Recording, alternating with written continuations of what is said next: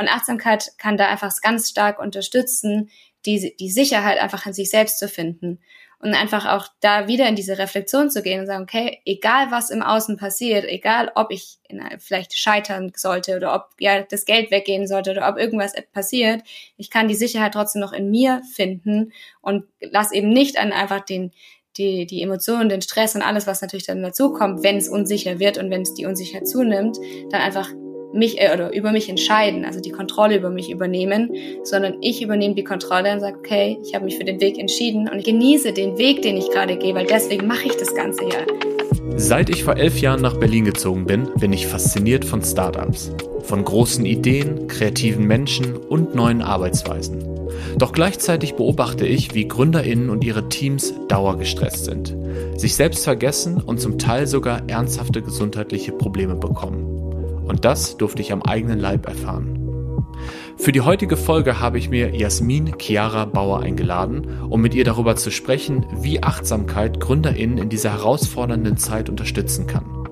Jasmin ist Coachin, Speakerin und Trainerin für Achtsamkeit und Führung und beschäftigt sich schon lange mit den Herausforderungen für Entrepreneure.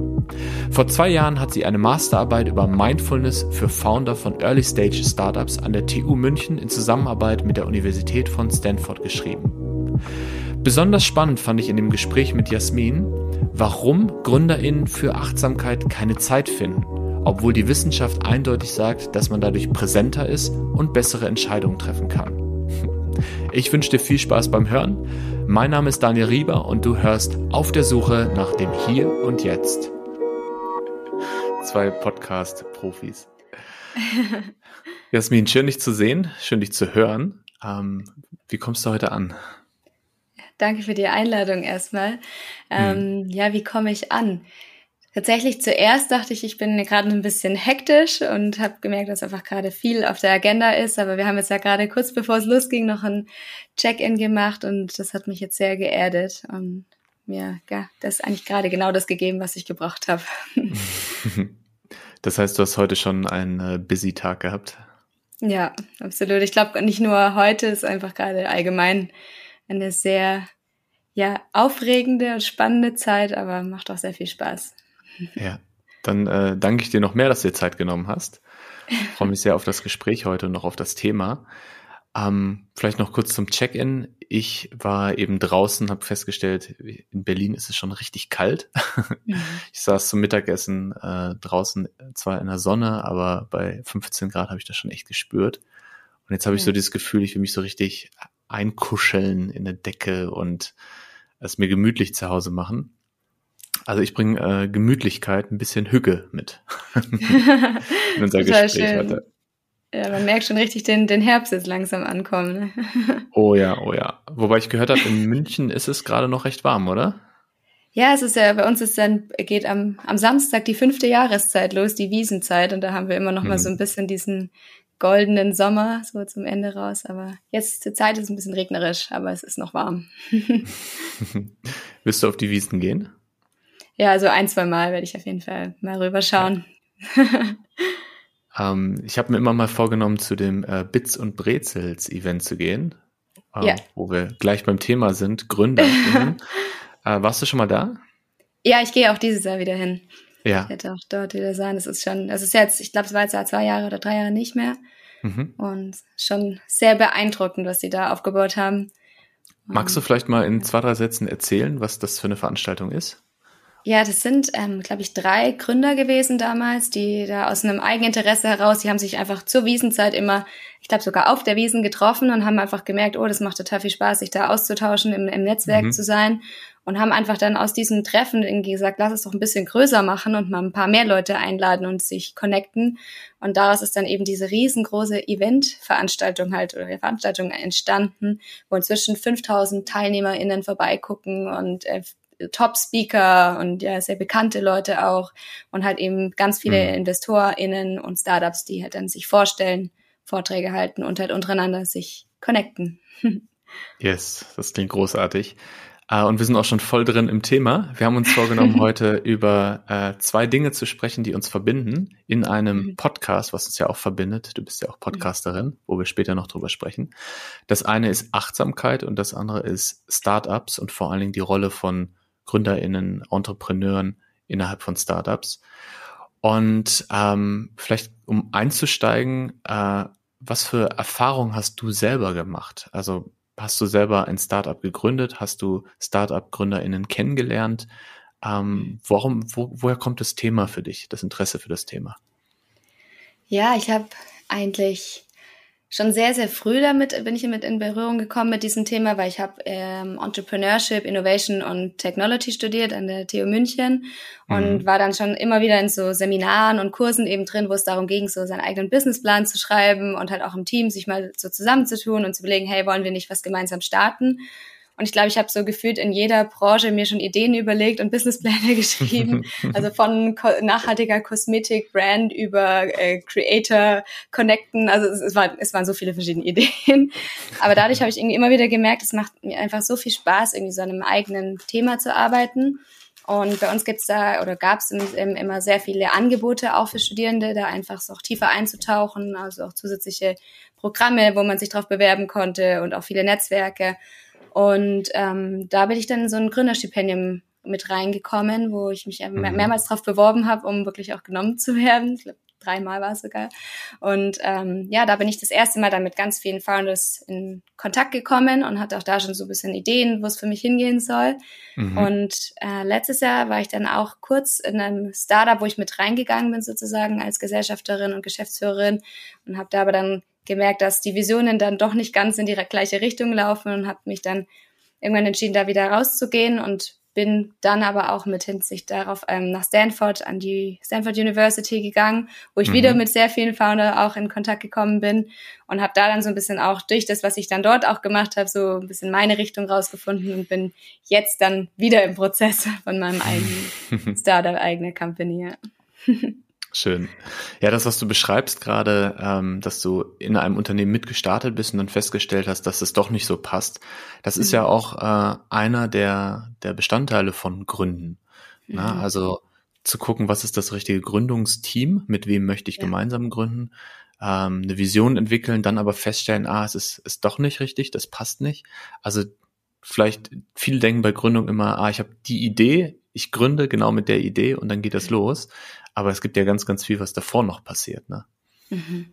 Ja. Absolut. Aus deiner Erfahrung und auch aus Gesprächen, ähm, wir sprechen gleich über deine Masterarbeit äh, mhm. und ähm, auch über deinen Podcast. Aber was sind so die besonderen Herausforderungen für Founder? Mm, ja, danke für die Frage. Die ist ich meine, ich auch allein schon das, was du gerade schon angesprochen hast, auch so die ja. Entscheidung zu treffen, ich gehe da wieder raus. Also ich mache dann jetzt doch nicht wieder, oder ich mache was anderes oder ich, ich lasse es jetzt sein. Es fühlt sich in dem Moment natürlich auch schon ein bisschen an wie Scheitern. So, ich habe es nicht hinbekommen oder liegt es jetzt an mir, liegt es jetzt an was anderem.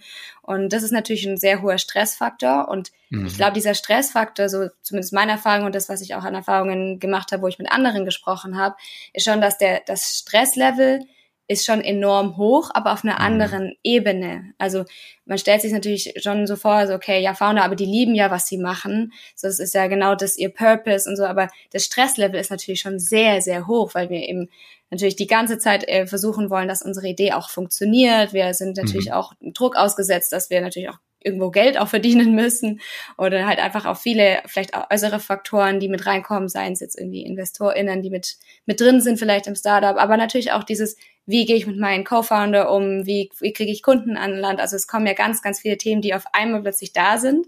Mhm. und ich habe es immer zu dem Zeitpunkt so ein bisschen formuliert, so ich hatte früher sehr viele stressige Probleme und als ich gegründet habe, haben sich einfach nur die Probleme verändert, aber der Stress ist trotzdem noch da geblieben.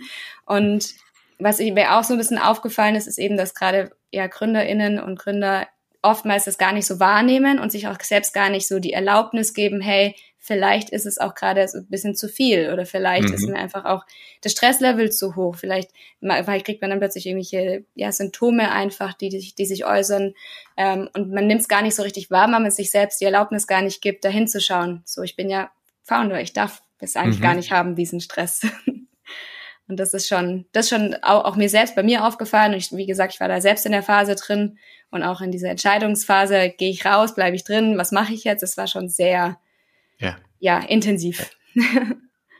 Was ich da höre, ist äh, so zwei Ebenen. Einmal das, was man sieht, also viel mhm. arbeiten, mhm. ähm, äh, Druck von InvestorInnen haben, ähm, Geld verdienen müssen, ähm, also so das, was wirklich sichtbar ist für jeden. Mhm. Und dann aber auch das, was in einem passiert. Also mhm. diese Gedanken, die man sich macht, ähm, Verantwortung für andere Personen übernehmen ähm, und schwere Entscheidungen treffen. Ne? Zum Beispiel die Entscheidung ja. treffen, rauszugehen, äh, auch wenn es ja eigentlich was ist, wo man ein paar Monate oder Jahre so sein ganzes Herz reingesteckt hat. Mhm. ist vielleicht okay. ganz schön, das so zu differenzieren, ne? So die, der ja. äußere Druck und dann der innere Druck oder die äußeren ja. Herausforderungen, die inneren. Ja. Ähm, ich habe ja auch aus verschiedenen Perspektiven das Thema Startup schon kennengelernt, als Mitarbeitender, mhm. als, als Gründer, ähm, habe auch schon die eine oder andere Idee äh, beerdigt, was mir tatsächlich sehr schwer gefallen ist. Ich bin auch so jemand, ich sag auch, weil ich dich so einschätze, ich bin so jemand, der dann auch, wenn er eine Idee hat, da wirklich dran festhält und die umsetzen möchte. Und das ganz viel Überzeugung braucht, zu sagen, nee, es war eine gute Idee, aber ähm, jetzt ist auch eine gute Idee aufzuhören. Ja. Hm, vielleicht genau jetzt der Überleitung zur Achtsamkeit. Mhm. Ähm, wie hilft dir persönlich Achtsamkeit? Also du hast eben schon erzählt, dass du heute einen richtig stressigen Tag hattest. Ähm, du hast äh, verschiedene ja, Rollen, du hast deine Masterarbeit geschrieben, du warst an der Stanford-Universität, du äh, hast Startups mitgegründet, du hältst Vorträge, du coachst, du gibst Trainings, äh, du machst ja wirklich super viel. Und wie hilft dir Achtsamkeit? Vielleicht an einem konkreten Beispiel, vielleicht aber auch allgemein. Ja, ja, Achtsamkeit ist es auch so intensiver, sag ich mal, in mein Leben gekommen ist und inzwischen dreht sich ja auch in, bei meinen Themen eigentlich alles um dieses Thema, das auch ja mit äh, die Botschaft sozusagen mehr rauszugeben und auch anderen mhm. zu zeigen, wie sie es in ihr Leben integrieren können, weil ich so von der Persönlichkeit her schon immer eine Person war, die sehr viel gemacht hat und es auch einfach sogar eine gewisse Zeit lang, glaube ich, auch sehr stolz einfach auch darauf war, dass ich so viel gemacht habe und das dann so, ja, das geht alles super easy und ich kann das alles. Mhm. Und das dann mir selbst so einzugestehen, okay, an manchen Punkten geht's halt dann irgendwie doch nicht mehr und so, so halbe äh, Zusammenbrüche dann so mitzuerleben bei sich selbst, das war dann schon, waren dann schon Phasen, wo ich gemerkt habe, okay, da, da muss ich jetzt auf jeden Fall oder ich möchte auf jeden Fall was verändern. Und als ich dann angefangen habe, auch Meditation in mein Leben einzuladen und einfach auch mal Pause zu machen und mal nach innen zu gehen und zu schauen, okay, was ist denn eigentlich auch mein Antrieb? Warum mache ich das Ganze? Und einfach zu dieser Innenreflexion einfach da stärker auch ja aufblühen zu lassen. Mhm. Da ist mir, da bin ich einfach bewusster geworden und habe dann einfach ein anderes Gefühl bekommen. Das, das bedeutet jetzt nicht, dass ich heute irgendwie, wenn ich jetzt irgendwie in stressigen Phasen bin, dass ich sage, okay, es ist mhm. alles easy und ich kann alles reflektiert betrachten, sondern die stressigen Phasen sind genauso noch da. Ja. Aber die Wahrnehmung ist einfach eine andere. Und ich weiß einfach inzwischen, wenn ich zum Beispiel, ich nehme meine Emotionen im Körper sehr viel stärker wahr. Ich weiß ganz genau, wenn ich jetzt hektisch, nervös oder sowas bei mir äh, Nervosität wahrnehme, dass ich einfach weiß, jetzt mache ich kurz eine Pause.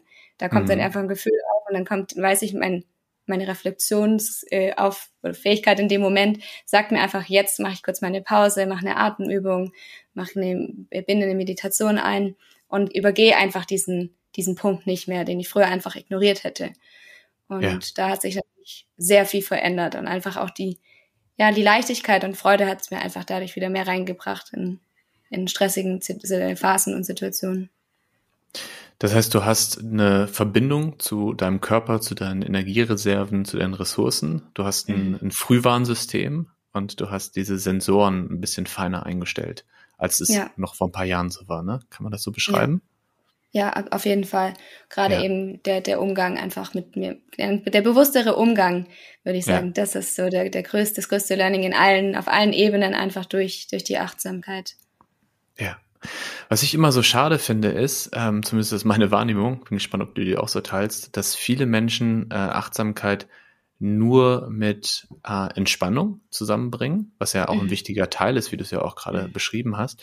Also zum Beispiel so Me-Time, ich lasse mir mal eine, eine Badewanne ein und äh, spiele äh, Entspannungsmusik oder ähm, ich äh, ja, meditiere und denke an was Schönes oder so. Mhm. Und tatsächlich ist Achtsamkeit ja, auch so wie du es gerade beschrieben hast und so wie ich dich auch kennengelernt habe, auch äh, eine Form von innerer Arbeit. Ne? Mhm. Also dieses sich wirklich den den äh, seinen Mustern stellen, äh, seinen Schatten stellen, ähm, sein, seine Denkweise challengen.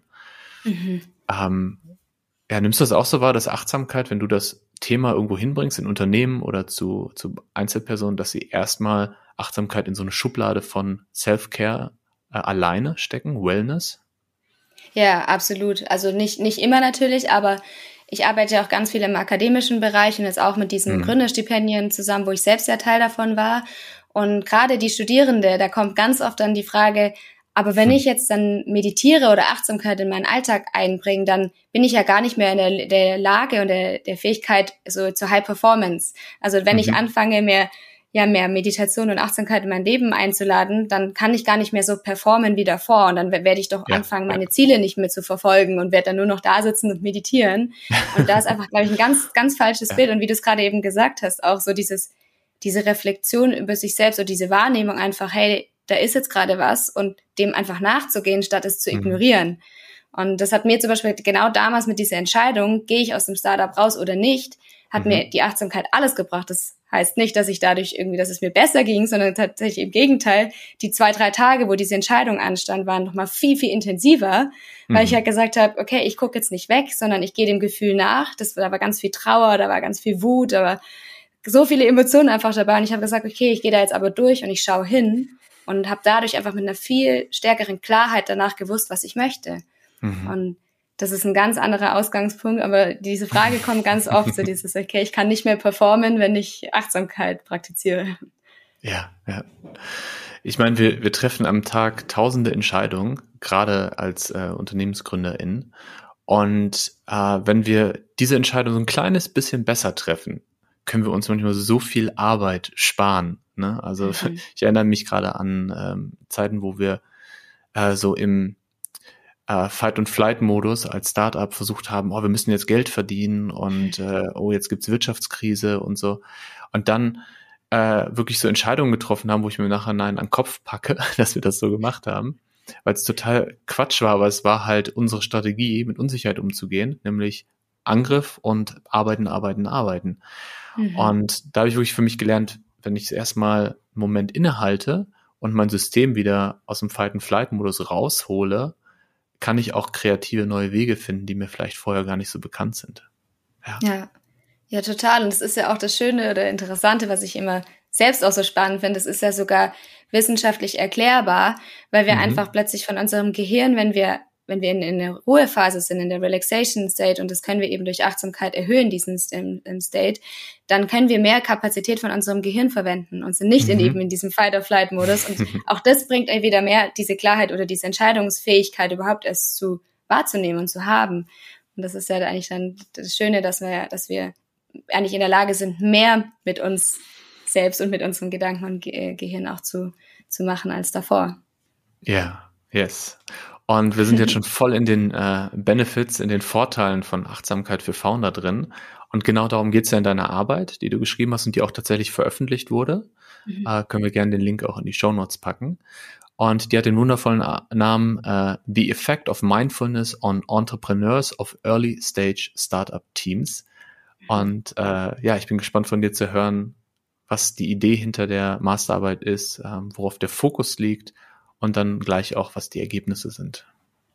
Ja, total gerne. Ähm, also die Masterarbeit ist eigentlich so entstanden, dass ich genau zu, an diesem Punkt eben auch schon mir dachte, ich bin jetzt in diesem ähm, Entrepreneurship-Umfeld und finde aber auch das Thema Mindfulness total interessant und habe noch gar nicht so richtig gesehen, so okay, wie kann ich das jetzt zusammenbringen, weil ich war halt durch mein Programm immer auch viel in Coachings, viel in Mentoring, mhm. das ich eben nutzen durfte dort und dann habe ich gedacht, Achtsamkeit ist für mich schon nochmal was anderes, so ein bisschen als jetzt Persönlichkeitsentwicklung. Also es ist ein Teil davon, aber es hat nochmal eine andere, eine andere Ebene.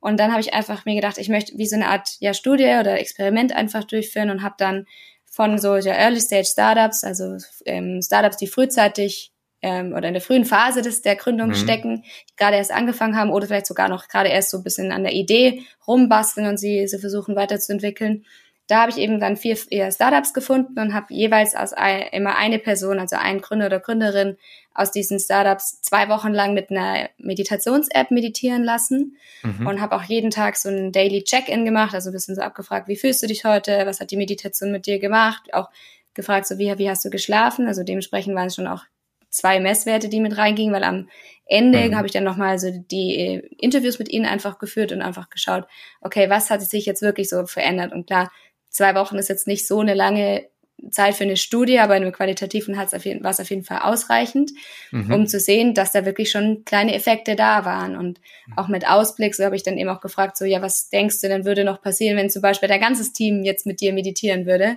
Und einige haben es jetzt auch wirklich komplett bei sich integriert, auch in ihre Teams. Und es ist jetzt auch schon wieder zwei, drei Jahre her. Ja. Ähm, und es war einfach super spannend auch für mich zu sehen, weil das waren alles GründerInnen, die noch nie davor meditiert hatten. Also es waren wirklich alles An AnfängerInnen. Und die Effekte waren halt schon interessant zu sehen, dass zum Beispiel, also mal nur ein Beispiel, dass einfach ja gerade, wie ich schon vorher auch gesagt habe, so der Fokus und die Produktivität deutlich gestiegen sind. Aber was sehr spannend war, waren gerade in Konfliktsituationen. Mhm. Also so Konfliktsituationen zum Beispiel, wenn man unterschiedliche Meinungen und Vorstellungen von Ideen hat mit seinen Co-Founders, mhm. wenn jeder eine andere Idee hat und dann kommen entstehen einfach Konflikte, die werden vielleicht sogar lauter. Und da hat dann einer wirklich reingeschrieben, ja, es war jetzt, er hat, er hat ganz anders reagieren können. Er konnte zuerst wirklich Abstand nehmen, hat sich dann auch an die an die Meditationsstimme erinnert, die das auch genau auch in der Meditation so gesagt hatte, so einfach mal kurz durchatmen, mal innehalten und einfach mal kurz überlegen, wie möchte ich eigentlich reagieren. Und das hat natürlich einen ganz großen Raum aufgemacht und ihm sehr viel Macht über seine eigenen Emotionen natürlich zurückgegeben. Mhm, ja. Das klingt spannend und ähm, du hast jetzt gerade ein, zwei äh, Effekte schon genannt. Ich lese mal einmal vor aus deiner Arbeit. Das ist äh, Being Present, Stress Awareness, Focus, Value Awareness and Social Relationships. Also hast du dir wirklich unterschiedliche KPIs oder unterschiedliche ähm, Perspektiven angeschaut auf, auf die Veränderung. Mhm. Und was gab's für dich auch eine Überraschung? War da was bei, wo du äh, vorher nicht mit gerechnet hattest? Mhm, was ich sehr spannend fand, war ein, äh, eine Teilnehmerin, die auf jeden Fall auch gesagt hat, dass sie, sie hatte sehr viel mit ähm, ja, Stresssymptomen auch zu kämpfen, die sich über Schmerz geäußert haben. Also mhm. dass sie einfach auch, auch gerade sehr, sehr viel im Kopf war und sehr viel einfach auch körperlich wahrgenommen hat, wenn es wenn es stressige Phasen gab, dass einfach der Körper sehr viel Schmerzpunkte hatte. Und dass sie jedes Mal, wenn sie meditiert hat, danach festgestellt mhm. hat, dass die Schmerzen einfach weniger waren, da waren.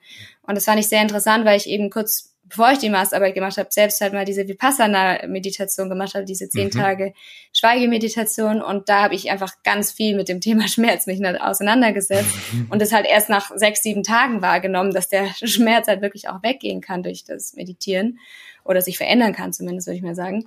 Und ja. sie hat es halt schon wirklich direkt nach einzelnen kurzen Meditationen gespürt. Und das war für mich schon, schon eine große Erkenntnis oder so, dass das halt auch schon in, im kleineren Rahmen möglich ist, das bei sich ja. zu erkennen. Das Gefühl hatte ich eben auch, als du beschrieben hast, ähm, worum es in der Studie ging, dass so eine Überraschung da war, dass schon nach zwei Wochen mit einer App, äh, war das jeden Tag zehn Minuten oder wie viel war das? Genau, so, also min ja. mindestens äh, sieben Minuten und offen, ja. wie lang sie meditieren wollen. Und dass das schon so einen spürbaren, äh, mhm. qualitativ äh, nachweisbaren Effekt hat, das finde ich, finde ich total ja. spannend. Ähm, du hast die, die Arbeit, ähm, nee, du hast an der Stanford Universität, hast du äh, gelectured zum mhm. Thema Achtsamkeit. Hast du in der Zeit, in der du da warst, so ein bisschen Gefühl dafür bekommen, wie weit es in den USA mit dem Thema ist im Vergleich zu Deutschland? Also mhm. merkst du so einen kulturellen Unterschied, auch wenn du jetzt an die TU München denkst ähm, und an die Startups da und dann äh, in den Silicon Valley rüber jettest? Mhm.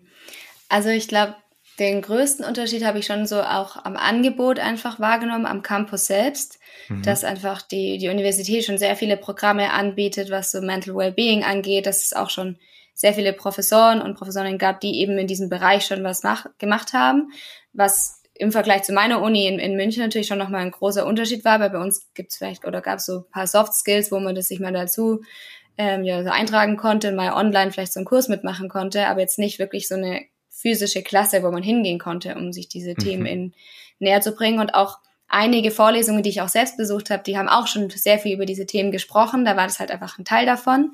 Das fand ich sehr spannend und sie grundsätzlich war einfach eine sehr viel größere Offenheit da, die ich merkte, weil es einfach schon sehr viel länger, glaube ich, da auch schon ja so ein bisschen in der Gesellschaft auch angekommen ist. Also gerade in Kalifornien finde ich grundsätzlich mhm. merkt man schon, dass da schon sehr viel einfach mit dem Thema auch gemacht wird. Natürlich auch sehr viel Trendsachen, die da darauf basieren, ähm, die das einfach auch nutzen für, für Marketing-Ideen. Äh, Aber dadurch ist einfach grundsätzlich, glaube ich, ein bisschen mehr so die Offenheit da. Also dieses Thema ist jetzt nicht total fremd und total neu, wo hier dann schon oft jetzt, das verändert sich natürlich gerade auch durch die letzten zwei Jahre, aber hier wird, hier stoße ich schon auch öfters mal so, okay, bringt das jetzt wirklich was? Ist das jetzt wirklich mhm beneficial oder äh, ja, es ist einfach nur so ein Trend, der halt einfach gerade kommt.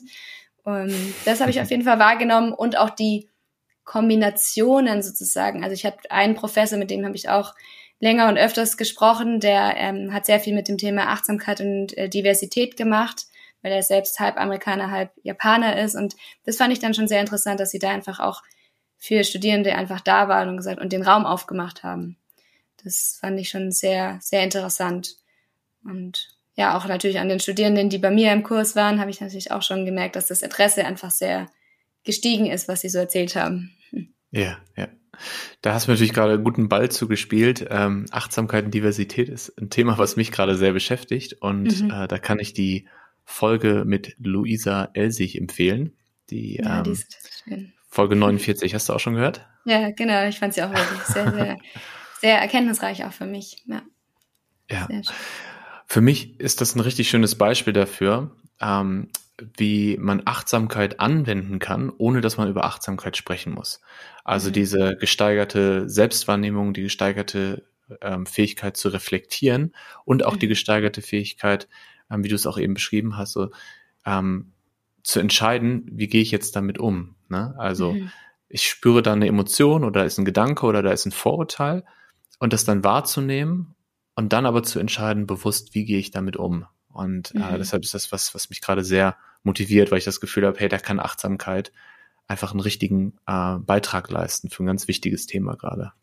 Ja, total. Und natürlich auch für die, für die andere Seite, was er zum Beispiel in seinem Kurs natürlich gemacht hat für mhm. Studierende, die sich einfach ja nicht gesehen gefühlt haben oder einfach sich fremd gefühlt haben am Campus, da einfach auch den Raum aufzumachen, okay, wie kann Achtsamkeit mich unterstützen, da mich selbst auch noch mehr zu sehen und da dann auch mich ja zu äußern, wenn einfach auch solche, zum Beispiel wenn es Vorfälle geben, geben sollte oder wenn irgendwie hm. ja einfach das nicht so, so läuft, wie sein, sein sollte in einer Anführungszeichen ja. perfekten Welt. Hm. Ah, schön, dass du die Erfahrung da auch gemacht hast und mit dem sprechen konntest. Hm. Ähm, wir beide sind total überzeugt von Achtsamkeit und von Achtsamkeit für Founder. Und wir haben auch äh, viel positive Erfahrungen gemacht, selber und auch mit Menschen, mit denen wir gearbeitet haben. Und trotzdem teilen wir beide die Einschätzung, das hast du im Vorgespräch gesagt, dass die meisten äh, Founder keine Zeit haben für Achtsamkeit. Ja. was, was ist da dein, dein Gedanke zu? Also, warum ist das noch so? Ah, was sind die, hm. die, die Gründe, die GründerInnen nennen, warum sie äh, das nicht praktizieren oder nicht probieren? Ja, ich, ich habe mir das, die, die Frage auch schon öfters gestellt und ich fand es auch damals, als ich die Masterarbeit geschrieben habe und den Research dazu gemacht habe, sehr interessant, dass es praktisch kein Research gab, also kein ja. Research zum Thema Achtsamkeit und äh, ähm, Unternehmertum, sondern halt immer nur Achtsamkeit und Organisationen, Achtsamkeit und Schulen und Politik, wo es selbst Schulen war, war sehr, sehr wenig. Und ähm, meine Erfahrung, so die ich auch in Gesprächen gemacht habe, ich habe auch sehr viele Gründerinnen und Gründer als Freunde und ich merke es halt immer auch, wenn die gerade so in, in anstrengenden Phasen stecken, wie in der Series A oder Series B Runde zum Beispiel, wo es einfach sehr viel um, Invest um Investments geht, um sehr viel Gelder geht, die sie erhalten könnten, dass die einfach an einer so stressigen Phase stecken und dann sagen sie immer zu mir so, ja, ich sollte mehr von diesem Achtsamkeit so äh, praktizieren, aber ich, ich habe einfach keine Zeit dafür. Und erst danach, wenn es dann wieder ein bisschen an, angenehmer ist, wenn dann der Stress ein bisschen weggeht, dann mhm. fangen sie an so, mhm. ja, jetzt könnte ich ja eigentlich mal. Aber auch selbst da ist dann oft so, dass es dann auch meistens nicht machen. Und meiner hm, Erfahrung, weil dann habe hab ich natürlich auch äh, geguckt, was gibt's denn auch so im Markt und meine Erfahrung war immer, es gibt, gibt entweder Startups, die Achtsamkeit als ihre Basis haben, also dass dann ihr Produkt oder ihr Angebot einfach ist, wo also sich einfach alles um das Thema Achtsamkeit an sich dreht. Oder halt einfach die anderen Startups, die aber dann mit nichts damit zu tun haben, weil sie einfach sich um ihr Produkt kümmern. Und da habe ich mich ja. auch schon gefragt, wieso gibt es nicht die, die Startups, die Achtsamkeit praktizieren, aber einen ganz anderen Bereich in ihrem Startup behandeln. Und ja, ja das, das hauptsächliche ähm, Element ist eigentlich immer, ich habe keine Zeit. Weil hm. natürlich gerade, wenn ich an meiner Vision arbeite, an meinen Ideen, dann sitzt man oftmals halt schon länger, als wenn ich jetzt in, vielleicht in einem Job angestellt bin. So, es geht halt oftmals auch in die Nacht hinein und sich da dann auch wirklich so diese Erlaubnis, glaube ich, das ist, glaube ich, der, der springende Punkt, die Erlaubnis zu geben, ich nehme mir jetzt ganz bewusst die Zeit, um etwas zu machen, was mir Unterstützung gibt, was mir, was mir hilft, weil ich einfach vielleicht auch die, die Vorteile davon oder einfach auch die, ja, die, die Benefits einfach nicht fühle. So, weil ich einfach sie ja noch nicht, noch nicht erfahren habe. Das heißt, ich weiß ja gar nicht, wie es sich anfühlt. Und dann priorisiere ich einfach anders. Es sind jetzt Dinge, die von mir verlangt werden, die ich selber von mir verlange. Und dann hat einfach Achtsamkeit oftmals vielleicht keinen Platz auf meiner Agenda. Das ist zumindest so die Erfahrung, die ich gemacht habe und dann noch in Gesprächen so immer raushöre. Mhm. Das ist genau das, was ich, was ich auch höre, so Achtsamkeit als nice to have. Äh, mhm. Dann, wenn, wenn Zeit dafür ist, dann äh, können wir nochmal darüber sprechen. Mhm. Und ähm, ich glaube, es ist auch zu beobachten, dass äh, auf der einen Seite, wie du gesagt hast, es gibt diese Mindfulness-Startups, ähm, wo ich auch einige kenne, die äh, sich meistens irgendwie auch mit Mindfulness oder Kultur oder so beschäftigen und das wirklich in ihrer mhm. Kultur haben. Ähm, genau, aber dann fangen Unternehmen ab einer bestimmten Größe an. Ne, wenn dann auch jemand für People and Culture da ist und wenn sie auch merken, ah, wir haben Mental Health äh, Herausforderungen und Diversity Herausforderungen und so weiter. Und dann äh, ab so einer bestimmten Größe wird es dann auf einmal ein Thema. Mhm. Und das finde ich so schade, weil wenn man ein Unternehmen aufbaut, entsteht eine Kultur und diese Kultur dann zu verändern, ist wahnsinnig schwer. Ja. Ja. Aber wenn man diese Kultur von Anfang an äh, so aufbauen kann, dass, ähm, ja, nenn es Achtsamkeit, nenn es Bewusstsein, nenn es mhm. Menschlichkeit, mhm. nenn es Miteinander. Es muss ja nicht das Wort Achtsamkeit benutzt werden, ne? ja. aber dass irgendeine Form von, von bewussten ähm, Handeln dort mhm. ist. Ne? Ja. Und das, das ist äh, was, wo ich gerne einige Menschen schütteln möchte. aber wir wissen ja, man kann niemanden evangelisieren und entweder äh, jemand entdeckt für sich selbst die Vorteile mhm. oder braucht vielleicht noch ein bisschen Zeit. Bei mir war es tatsächlich so, dass ich vor zehn Jahren einen stressbedingten Hörsturz hatte mhm. und dass das für mich der Wake-up-Call war und ich angefangen habe, mich mit mir selbst zu beschäftigen. Und ein Jahr vorher hättest du mir was von Achtsamkeit erzählt, hätte ich gelacht. So. Mhm. äh, und ein halbes Jahr später habe ich gesagt, okay, gib mir, gib mir alles, was, was, es, was es gibt. Äh, ich muss irgendeine Lösung finden. Ja. Und ich fände es einfach so schön, wenn einigen Menschen äh, diese, ob es Burnout ist oder ein Hörsturz oder was auch immer, diese stressbedingten Erfahrungen äh, einfach, ja, ähm, wenn sie davon verschont blieben und sie mhm. schon vorher für sich entdecken, ah, Achtsamkeit hat ja noch ganz viele andere Facetten. Achtsamkeit kann auch Freude sein, kann auch Kreativität sein, kann auch, ähm, auch Effektivität sein und Produktivität. Ja. Ja, Total. Da haben wir noch viel Arbeit vor uns. Ja, voll. Und das ist auch genauso das, was, wo ich aber auch merke, wo es vielleicht auch gar nicht mal nur in der Verantwortung der, der Gründer und Gründerinnen selbst liegt, was ich für mich so wahrnehme, ist halt auch, also es, da gibt es auch Studien nämlich auch dazu, dass eben gerade so, wenn es Investments oder also einfach um sehr viel geht beim Startup, dass dann einfach sowas wie ein Burnout oder Depressionen oder ja, ich bin gestresst oder es ist zu viel, das ist einfach nicht akzeptiert, weil es ein Zeichen von mhm. Schwäche ist. Mhm. Und so, du liebst ja. doch, was du machst und dann ist doch egal, ob du viel Geld verdienst oder nicht und wie viel du arbeitest, weil du bist ja in deiner Traumvision drin. Und da einfach auch das Bewusstsein für die sowohl die Organisationen zu schaffen, wie jetzt an Universitäten oder irgendwie ja in Ausbildungsstätten, als aber auch natürlich in, in Venture Capitals zum Beispiel oder in anderen, die einfach sehr viel mit Gründer und Gründerinnen arbeiten. Da ist mir einfach gemerkt, da ist auch nochmal ein ganz großer Hebel, die ja. einfach die Impulse zumindest setzen können für, für ein Bewusstsein dafür. Und das ist ein ganz wichtiger Punkt, den du nennst, weil ähm, wer bisher über das Individuum gesprochen hat, aber das Individuum ist ja mhm. in einem System, in einer Struktur. Ja. Und äh, du hast dich zum Beispiel auf die Early Stage Startup Phase konzentriert.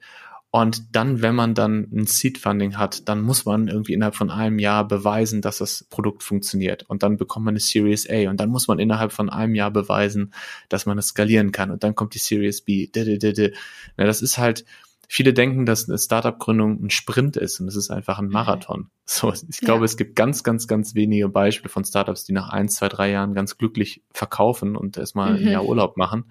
Für die meisten ist es wirklich äh, sehr lange, sehr, sehr viel Arbeit. Und darum, ja, schon, schon früh damit beginnen, ähm, seine Ressourcen einzuteilen und sich ja. um sich selbst auch zu kümmern. Ja. Du hast eben erwähnt, äh, dass es wenig Studien gibt zu dem Thema. Ich habe auch in Vorbereitung für diesen Podcast heute auch nochmal nachgeguckt und habe auch sehr wenig gefunden. Eine Studie äh, von Berkeley wird häufig zitiert, ähm, dass 72 Prozent der Entrepreneure ähm, angegeben haben in der Studie, mentale Gesundheitsprobleme zu haben. Das ist natürlich eine mhm. wahnsinnig hohe Zahl. Und das ist von 2015. Und wenn mhm. man auf die letzten zwei, drei Jahre guckt, ich glaube, stimmst du mir zu, dass die besonders herausfordernd war. Also ja. Corona, Wirtschaftskrise, äh, Krieg mhm. in Europa und so weiter. Also wahrscheinlich äh, sind die Zahlen da noch viel größer, vor allem die von den Menschen, die selber noch gar nicht wissen, dass sie so einen gewissen ja. Punkt überschritten haben.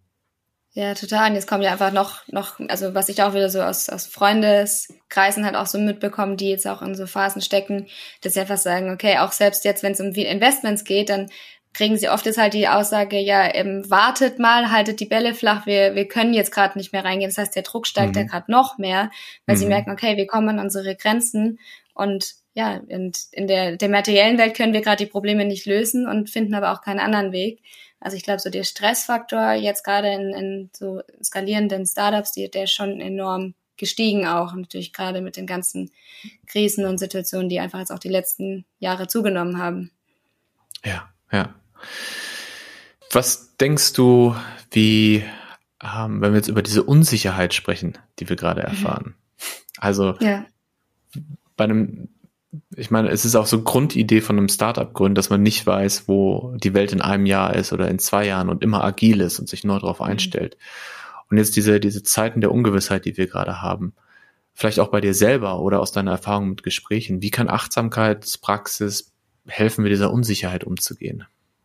Ja, ja, was äh, auch, auch aus eigener Erfahrung, aber auch natürlich in, in Gesprächen mit anderen, die Achtsamkeit auch praktizieren, durch die, die Unsicherheit, und das haben wir auch im Gründerstipendium immer gelernt, den Satz Unsicherheiten aushalten, also lernen, Unsicherheiten auszuhalten. Das war mhm. so der Satz, den ich mir ge gemerkt habe, direkt von, von Day One. So, okay, es geht viel um Unsicherheiten. Und Achtsamkeit ja, ja. kann da einfach ganz stark unterstützen, die, die Sicherheit einfach in sich selbst zu finden und einfach auch da wieder in diese Reflexion zu gehen und sagen, okay, egal was im Außen passiert, egal ob ich in, vielleicht scheitern sollte oder ob ja das Geld weggehen sollte oder ob irgendwas passiert, ich kann die Sicherheit trotzdem noch in mir finden und mhm. lass eben nicht an einfach den die, die Emotionen, den Stress und alles, was natürlich dann dazu kommt, wenn es unsicher wird und wenn es die Unsicherheit zunimmt, dann einfach mich äh, oder über mich entscheiden, also die Kontrolle über mich mhm. übernehmen, sondern ich übernehme die Kontrolle und sage, okay, ich habe mich für den Weg entschieden und ich finde die Sicherheit einfach in mir und mhm. genieße den Weg, den ich gerade gehe, weil deswegen mache ich das Ganze ja. Und ich glaube, mhm. das ist auch so was, die, die so viele Founders einfach immer wieder vergessen. Warum mhm. habe ich mich denn entschieden, diesen Weg einzugehen? Und warum möchte ich mhm. eigentlich Founder sein? Und da einfach auch da wieder mehr hinzuführen, okay, hey, ich will ja diesen Prozess genießen, ich will Founder sein und da einfach diese Präsenz und deswegen auch Achtsamkeit in den Moment zurückzubringen, sagen, ich bin jetzt hier und auch jetzt ist es vielleicht mal anstrengend, aber das gehört einfach dazu und ich gehe den Weg einfach weiter und reflektiere einfach, okay, was, wie, wie verändere ich mich denn in diesem Prozess? Ja, das hast du schön gesagt. Das ist, äh, habe ich auch gespürt, als du das gesagt hast. Da ist viel Wahres dran, ja. Ähm, über Unsicherheit habe ich ja mit Nico, den du auch kennst, meinem Co-Founder, mhm. äh, in der fünf, Folge 50 äh, ausführlich gesprochen und er hat was Schönes gesagt. Er hat gesagt, ähm, dass Unsicherheit auch viel damit zu tun hat, dass man Angst davor hat, etwas loszulassen, Angst davor hat, eine, eine Vorstellung, einen Plan loszulassen. Und ich meine, das ist ja schon was, was Startups auch ausmacht, dass sie nicht diese fünf Jahrespläne haben und die dann ganz streng durchziehen. Ne? Also wir entwickeln erst ein Produkt und nach zwei Jahren gehen wir mit dem Produkt am Markt, sondern du bist ja iterativ. Du guckst immer wieder im Moment, ne? was kann ich mhm. lernen aus dem, was passiert ist und was kann ich jetzt daraus verändern? Und dann gibt's äh, einen schönen Begriff wie Pivot, ne, dass man wirklich mhm. sein Geschäftsmodell 180 Grad dreht. Und ich glaube, diese agile Denkweise, die haben viele schon verstanden, die ist so ein bisschen in der DNA der Startups. Aber was heißt das auch äh, emotional? Ne? Was heißt mhm. das auch von, von Vorstellungen, die man hat? Also kann ich diese ganzen Vorstellungen auch tatsächlich loslassen und mich auch von, äh, von den Anhaftungen äh, lösen. Und das ist ja was, wo es in Achtsamkeit in der Meditation viel geht. Äh, mhm. Immer wieder, immer wieder loslassen von Vorstellungen, immer gucken, was ist tatsächlich jetzt in diesem Augenblick. Ja.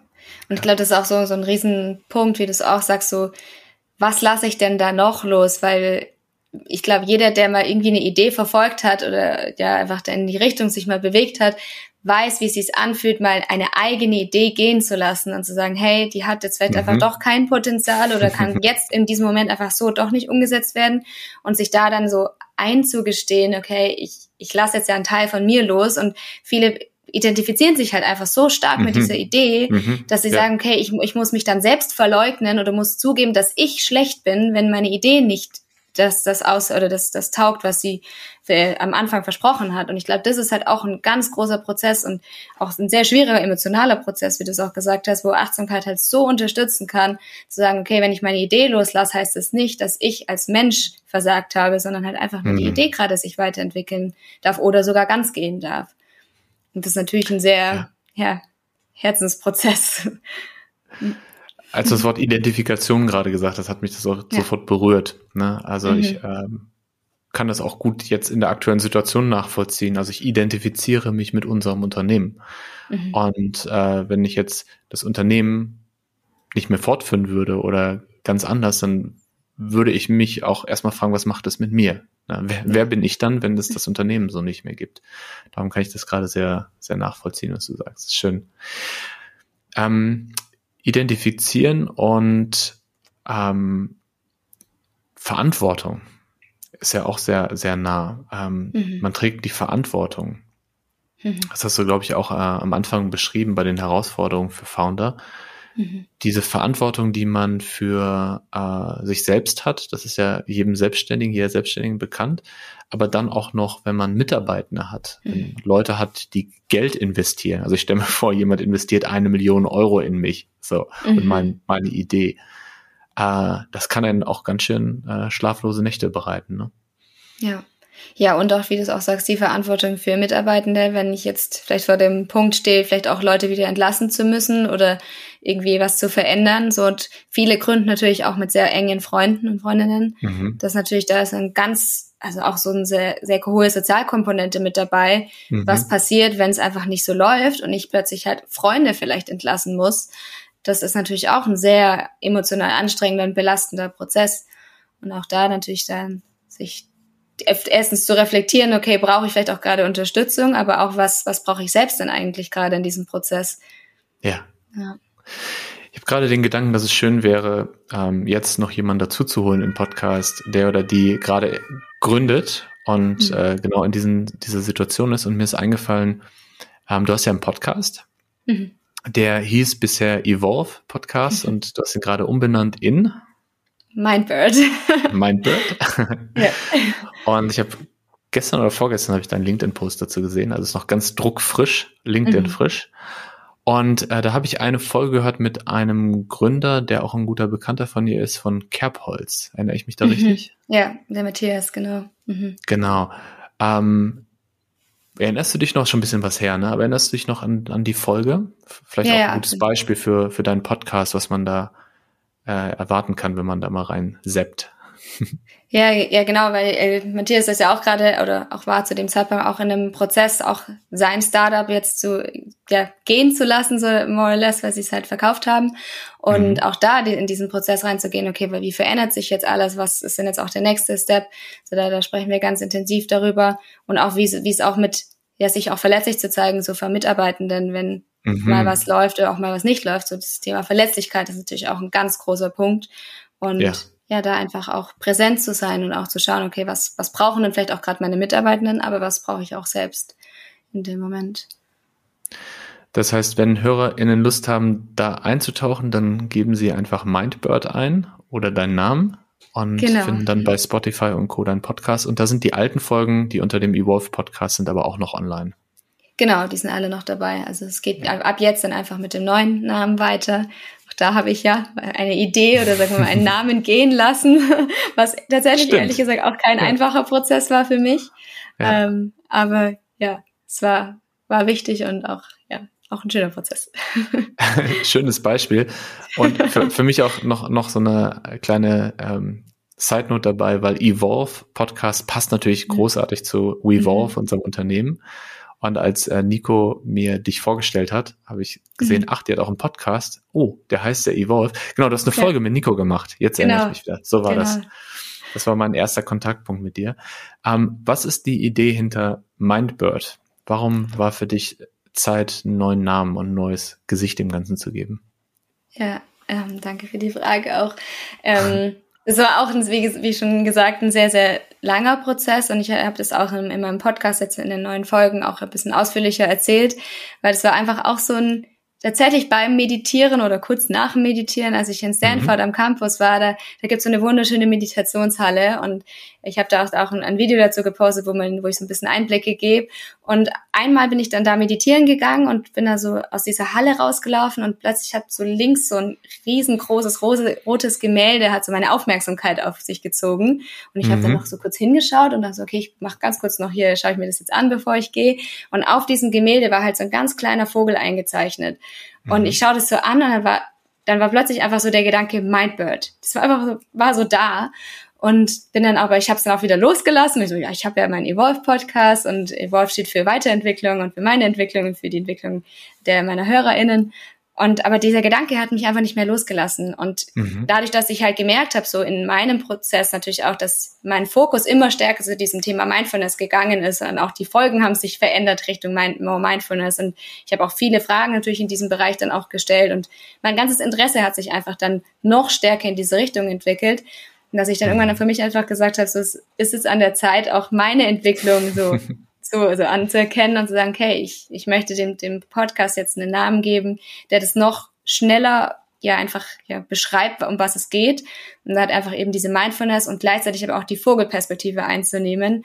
Deswegen finde ich diese, diese, dieses Wortspiel so schön. Sagen, okay, durch die Achtsamkeit wechsle ich öfters einfach mal die Perspektive und gehe in die Beobachterposition und schaue auf mich und auf mein, mein Leben und kann eine andere Rolle oder eine andere Person, Persönlichkeit in dem Moment mal kurz einnehmen. Mhm.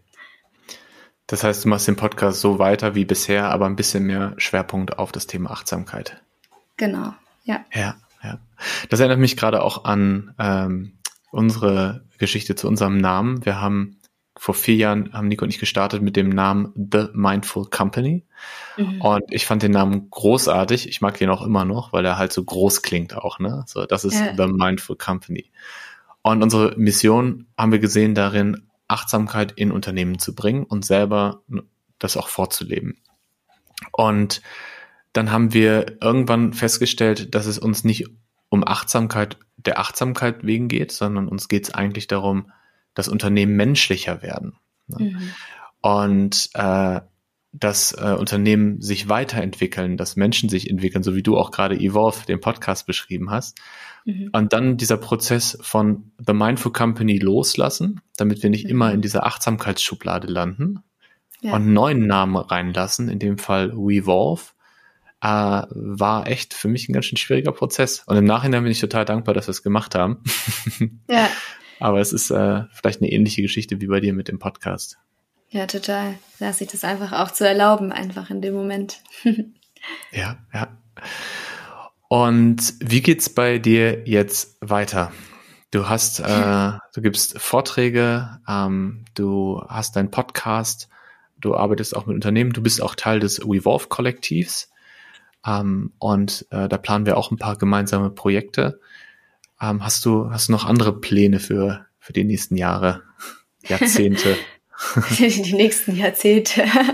ähm, ja, wie du schon gesagt hast, eben gerade was ich einfach merke, wo es mir einfach auch das Herz so aufgeht, sind eben diese Vorträge und Workshops eben mhm. auch im akademischen Bereich, also viel auch in Schulen, Universitäten, aber mhm. auch in Firmen, wo ich im, im B2B einfach viel unterwegs bin, gerade um die, ja, diese Mindfulness-Botschaft einfach noch mehr zu spreaden, sage ich mal, und auch so ein bisschen auch viel um das Thema Selbstführung, weil ich immer ja verschiedene Teile damit reinbringe. Auch sage, es geht halt einfach auch viel um mein Bewusstsein weiterzuentwickeln. Mhm. Und ähm, genau das biete ich eben auch im, im Direktkundenbereich an. Also wir machen auch ganz viel Produkte. Das heißt, ich entwickle viele Bücher und so und ähm, ja, einfach Kurse, einfach, dass auch jeder daran teilnehmen kann und sagt, okay, ich möchte einfach mehr über mich selbst erfahren und selbst lernen. Und das Ganze wollen wir jetzt auch in, deswegen auch ein Startup, wo wir gerade auch drin sind, ähm, wollen wir jetzt ein bisschen größer machen, auch als auf, mit einer ja, sag mal, größten Location auf Teneriffa. Da mhm. haben wir uns mhm. ja auch schon getroffen und da mhm. wollen wir wirklich die Leute einladen, dann an sich zu arbeiten, aber auch gemeinsam zu arbeiten, also Co-working, Co-living und einfach auch diesen ganzen achtsamen Ansatz mit reinzubringen und dann einfach vor Ort zusammenzuleben und an diesen Themen gemeinsam zu arbeiten. Und das wird ein größeres Projekt. Und ja, und wie, wie du es auch schon gesagt hast, wir arbeiten ja auch an einem schönen Programm gerade eben, wo es genau um dieses Thema geht. Da freue ich mich mhm. eben auch schon darauf, auf Mindfulness und Entrepreneurship. Wie können wir mehr Achtsamkeit auch in die Unternehmerwelt und in die Startup-Welt reinbringen? Ja. Das wird auch ja. ein schönes Projekt, genau. Genau. Und mhm. wenn das äh, jemand von den HörerInnen interessiert, könnt ihr uns gerne schreiben. Am besten an daniel at wevolve.company. Und dann erfahrt ihr mehr über das Programm, was wir speziell für Founder und Entrepreneure ähm, entwickelt haben. Und du hast gerade was Schönes gesagt, nämlich Teneriffa. Und da sind sofort ganz, ganz viele Bilder in meinem Kopf äh, hochgegangen.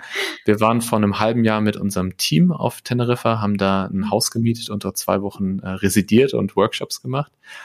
Und zufällig warst du mit deiner äh, Crew auch äh, mit Freunden und deinen und KollegenInnen ähm, auch auf Teneriffa und da haben wir uns tatsächlich getroffen für eine kleine Poolparty. ja, das war, das war ein sehr, sehr schöner Nachmittag, wo wir gemeinsam ja. ja viel auch, auch meditiert haben, stimmt. Haben auch eingecheckt und ausgecheckt, das fand ich sehr, sehr schön. eingecheckt, ausgecheckt. Abgecheckt. Alles. genau. Ähm, ja, ich finde das ein total tolles Projekt. Ich werde das verfolgen. Ähm, wenn ich mehr über dich, über das Projekt äh, erfahren möchte, wie mache ich das am besten?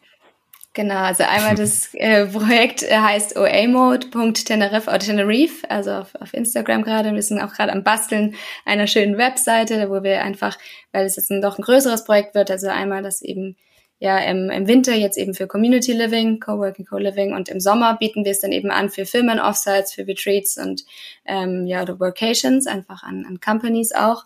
Und mhm. genau, das ist so das, das Teneriffa-Projekt und ich bin auf LinkedIn, Instagram zu finden, einfach mit meinem Namen Jasmin Chiara Bauer und wie schon auch erwähnt, der Mindbird Podcast.